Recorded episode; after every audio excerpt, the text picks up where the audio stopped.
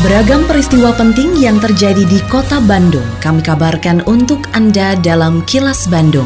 Diproduksi oleh LPS PR SSNI Bandung bekerja sama dengan Humas Pemkot Bandung yang disiarkan serentak oleh 40 radio anggota PR SSNI Bandung.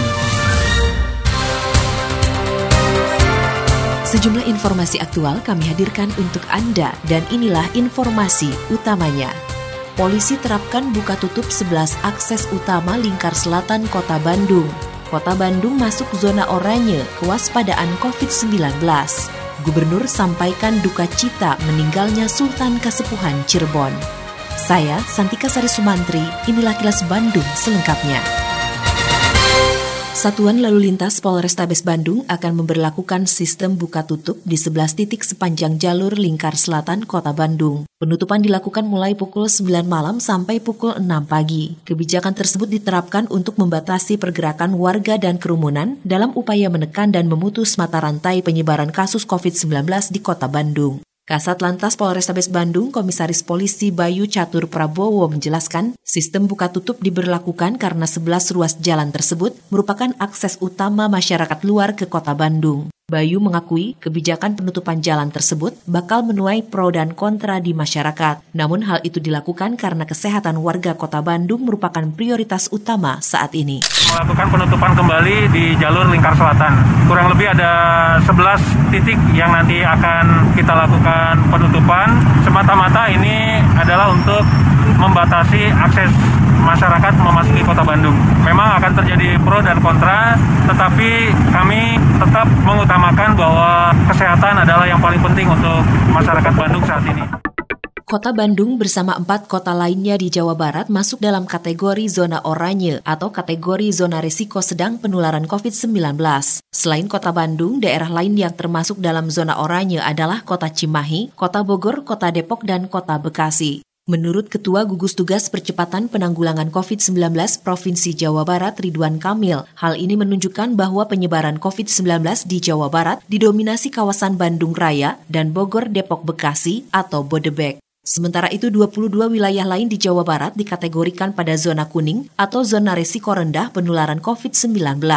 Ridwan Kamil yang juga Gubernur Jawa Barat mengatakan pemeringkatan tersebut sudah mengikuti rating level kewaspadaan yang digunakan oleh gugus tugas percepatan penanganan COVID-19 nasional. Secara umum polanya sangat sederhana. Kepala daerah sudah paham rating di provinsi untuk dikonversi kepada rating nasional. Jadi saya umumkan 22 zona kuning dan 5 yang zona oranye yaitu Kota Cimahi, Kota Bandung, Kota Bogor, Kota Bekasi dan Kota Depok. Jadi ini mengindikasikan memang COVID di Jawa Barat lokasinya di situ lagi, di situ lagi. Kalau nggak di Bodebek, Bandung Raya, Bodebek, Bandung Raya. Di luar dua itu insya Allah terkendali konsisten, tingkatnya sangat-sangat rendah. Wali Kota Bandung, Oded Muhammad Daniel, enggan mengomentari masuknya Kota Bandung dalam kategori zona oranye level kewaspadaan COVID-19 yang diumumkan Gubernur Jawa Barat Ridwan Kamil. Menurutnya pemberian status tersebut merupakan urusan provinsi. Oded menegaskan baginya yang terpenting adalah terus bekerja dan berharap virus corona segera hilang. Berdasarkan data dari laman Pusikov Bandung hingga Rabu ini, dari 31 kecamatan di kota Bandung, 22 wilayah masuk kategori zona biru, sedangkan 9 kecamatan lainnya masih berada di zona merah karena terdapat kasus positif virus corona. Ya, nggak usah komentar lah. Yang penting terkendali aja lah. Iya, yang penting mah kenyataan itu ya. Mudah-mudahan lebih cepat hilang COVID lah. Saya nggak mau ngomong itu lah. Eh, kenapa lagi ngarana mah Yang penting kita terus bekerja ya. Dari 19 kecamatan sampai 30 kecamatan. Sekretaris Daerah Kota Bandung, Emma Sumarna mengatakan pihaknya segera menggelar rapat terbatas untuk menentukan kebijakan yang akan diambil setelah adanya perubahan status zona kewaspadaan COVID-19 Kota Bandung. Emma mengaku masih ingin tahu lebih detail indikator yang digunakan pemerintah provinsi dalam penentuan zona tersebut. Pasalnya penanganan COVID-19 di Kota Bandung selama ini berjalan baik. Hal ini dibuktikan dengan data di laman Pusat Informasi COVID-19 atau Pusikov Kota Bandung. Meski begitu, Emma mengatakan pihaknya tetap fokus dalam upaya menangani pandemi COVID-19 di kota Bandung. Saya belum begitu ini, belum begitu clear lah dengan ukuran-ukuran perubahan label ini. Tapi bagi kita yang penting kan kita tetap concern, kita tetap fokus ya untuk penanganan ini. Yang saya lihat kan sekarang dari data, mungkin media juga lihat di Pusikov kita ya. Jadi yang positif aktif itu terus menurun. Itu yang menjadikan dasar kita untuk bagaimana pola penanganan itu bisa dilakukan terus secara konsisten seperti ini. Rapid test terhadap 591 warga Hegar Manah di klaster Sekolah Calon Perwira TNI Angkatan Darat atau Secapa AD. 8 orang di antaranya dinyatakan reaktif sehingga ditindaklanjuti dengan swab test. Ketua Harian Gugus Tugas Percepatan Penanganan COVID-19 Kota Bandung, Emma Sumarna mengatakan, sasaran rapid test dilakukan terhadap 600 orang dari tujuh kelurahan di Kecamatan Cidadap, tapi 9 orang tidak hadir. Emma mengapresiasi warga Kecamatan Cidadap yang kooperatif mengikuti rapid test menyusul ditemukannya klaster secapa AD. Menurutnya, pemerintah kota Bandung sampai saat ini sudah mengadakan rapid test kepada 30 ribu orang dan 12 ribu swab test. Sebetulnya secara umum masyarakatnya pada sehat sebetulnya.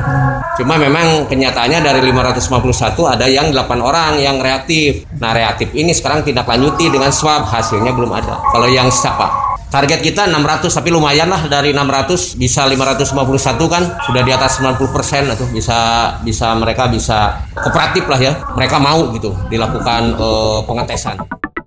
Sultan Kasepuhan ke-14 Cirebon, Pangeran Raja Adipati Arif Nata Diningrat, wafat pada Rabu pagi saat menjalani perawatan di rumah sakit di kota Bandung. Rencananya jenazah Sultan Sepuh ke-14 akan dikebumikan di pemakaman Astana Gunung Jati, Kabupaten Cirebon pada Rabu siang. Gubernur Jawa Barat Ridwan Kamil menyampaikan bela sungkawa mendalam atas meninggalnya Pangeran Arif yang juga merupakan Ketua Forum Komunikasi Raja dan Sultan Nusantara tersebut. Gubernur juga menyampaikan rasa kehilangan atas tokoh keraton yang dimiliki Jawa Barat. Bela sungkawa dan berduka atas berpulangnya almarhum dan kepada keluarga besar Sultan Kesepuhan di Cirebon. Setelah ini saya akan taziah ke Cirebon untuk menyampaikan rasa duka kami kira-kira begitu dan mudah-mudahan keluarga yang ditinggalkan diberi kesabaran.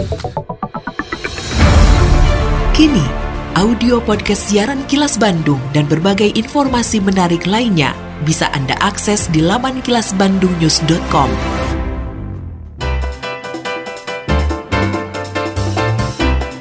Berikut sejumlah agenda kerja para pejabat Pemkot Bandung Rabu 22 Juli 2020. Wali Kota Oded M. Daniel menghadiri peresmian ruang posko COVID-19 PMI Kota Bandung dan penandatanganan prasasti di markas PMI Kota Bandung. Selanjutnya memberikan sambutan pada acara penandatanganan perjanjian kerjasama antara pemerintah daerah Provinsi Jawa Barat dengan pemerintah daerah Kota Bandung. Sementara itu, Wakil Wali Kota Yana Mulyana memantau Serlok Bantaran di Jalan Bukit Jarian Hegar Manah. Sedangkan Sekretaris Daerah Emma Sumarna memimpin rapat koordinasi gugus tugas percepatan penanganan COVID-19 Kota Bandung.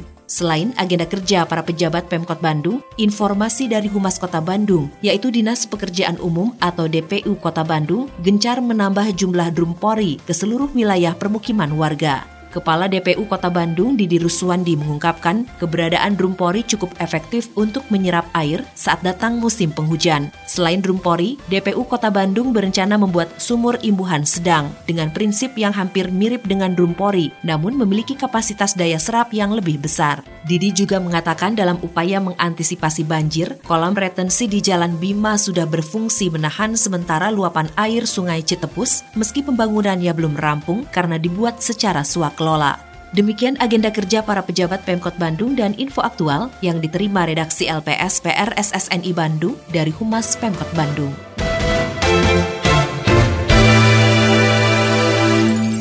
Terima kasih Anda telah menyimak Kilas Bandung bekerja sama dengan Humas Pemerintah Kota Bandung yang diproduksi oleh LPS PR SSNI Bandung.